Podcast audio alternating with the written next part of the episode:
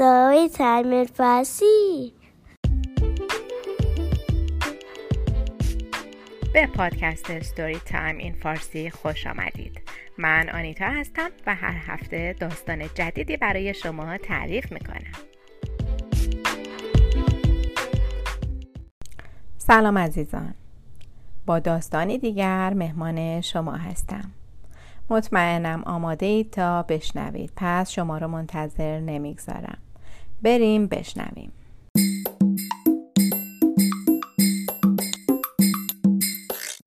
نحوی و کشتیبان از مجموعه قصه های تصویری از مصنوی به روایت حسین فتایی و تصویرگری بهار اخوان. روزی روزگاری در زمانهای قدیم ناخدایی بود پیر و با تجربه. ناخدای قصه ما کشتی بزرگی داشت و با کشتیش روی دریاها کار می‌کرد. از این طرف دنیا به اون طرف دنیا و از این کشور به اون کشور می‌رفت. بارهای سنگین رو جابجا جا می کرد مسافرهای زیادی رو به این شهر و اون شهر می برد گاهی از دریاها میگذشت و گاهی از اقیانوس ها رد می شد بعضی وقتها هوا خوب بود و دریا آرام. او هم با خیال راحت سفر می کرد اما گاهی باد و طوفان بود و دریا موج داشت. سفر در دریای طوفانی سخت بود. چون ممکن بود موجهای بزرگ کشتی رو زیر آب ببره و اون رو غرق کنه.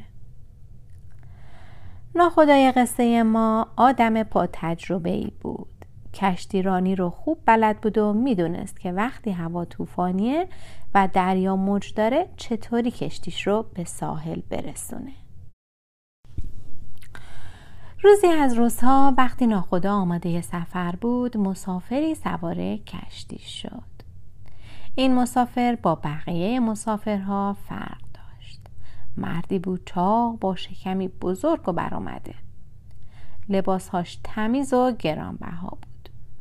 دستهاش سفید و تمیز بود و معلوم بود که در همه عمرش حتی یک روز هم کار نکرده و فقط یک جا نشسته و کتاب خونده.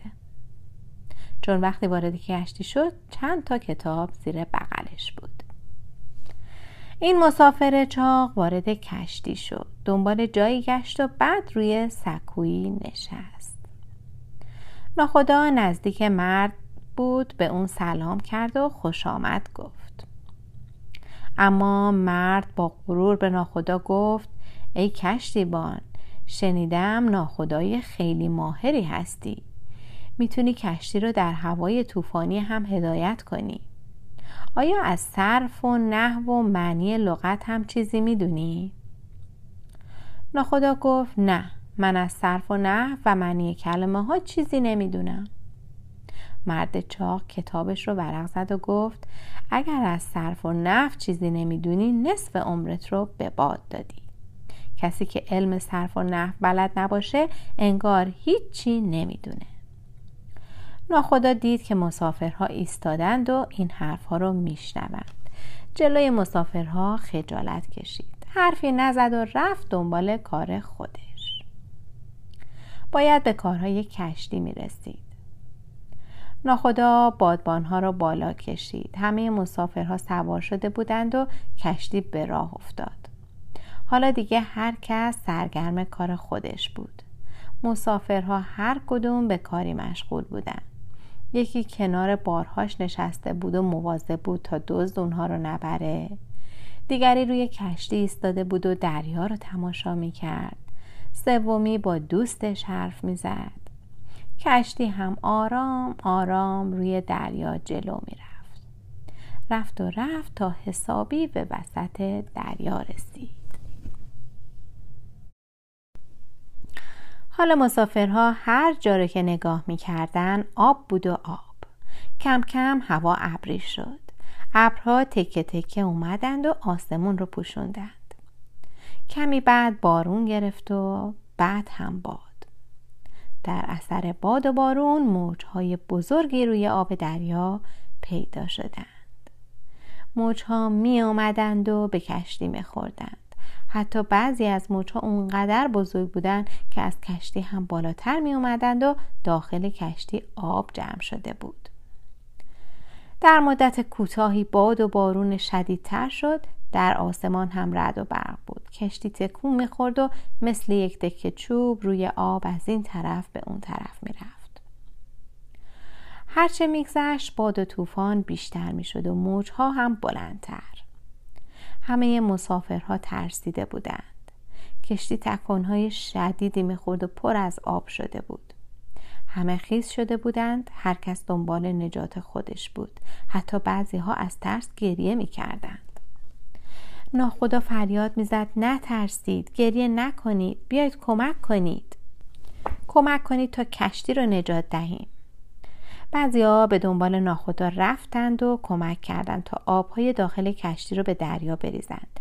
اما چند دقیقه بعد موج بلندی اومد و مقدار خیلی زیادی آب داخل کشتی ریخت. کشتی دیگه در حال غرق شدن بود. ناخدا و کارگرهای کشتی خسته شده بودند و کشتی کم کم به زیر آب می‌رفت. ناخدا فکر کرد هر طور شده جون مسافرها رو نجات بده. همه را صدا کرد و گفت من تا امروز چنین باد و طوفانی ندیده بودم. ممکن هست کشتی ما غرق بشه. همه به فکر نجات خود باشید باید تخت پاره پیدا کنید و شناکنان خود را به ساحل برسونید. هر کسی شنا بلد باشه نجات پیدا می‌کنه. ناگهان چشم ناخدا به اون مرد چاق افتاد. همون که کتاب می‌خوند و صرف و نحو بلد بود. ناخدا به اون گفت ای مرد آیا شنا کردن بلدی؟ مرد چاق گفت نه اصلا شنا بلد نیستم. ناخدا گفت حالا که شنا بلد نیستی حتما غرق میشی و همه عمرت برباد می‌رود.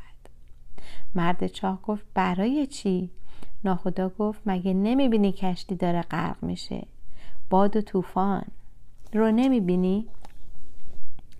مرد چاق کتابهایش رو پایین گذاشت. ناخدا گفت بله برادر من که صرف و نقل نمی‌دونستم نصف عمرم برباد رفت. اما حالا تو که شنا بلد نیستی همه عمرت برباد میره. مرد چاق که به خاطر سوادش و بلد بودن صرف و نقل خیلی مغرور شده بود حالا پشیمون بود. از حرفی که زده بود ناراحت بود. فکر کرد در این دنیا هر کسی باید کار خودش رو خوب بلد باشه. هر کسی ممکنه کاری رو خوب بلد باشه و کار دیگری رو بلد نباشه. برای همین نباید اونو مسخره کرد. او از حرف خودش پشیمان بود اما پشیمانی دیگه فایده نداشت.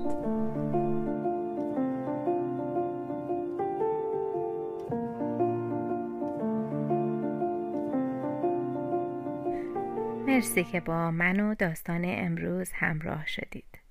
داستانهای قشنگ دیگری از مثنوی معنوی داریم که هفته های آینده براتون خواهم خوند.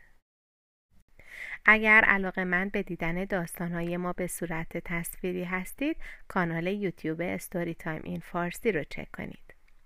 همچنین می‌تونید با ما از طریق صفحه فیسبوک Story Time in Farsi و یا ایمیل در ارتباط باشید. ایمیل برنامه storytimeinfarsi at gmail.com هست که در توضیحات هم نوشته شده. لطفا نظرات و پیشنهادات خودتون رو برای من بفرستید. تا روزی دیگر و داستانی دیگر بدرود.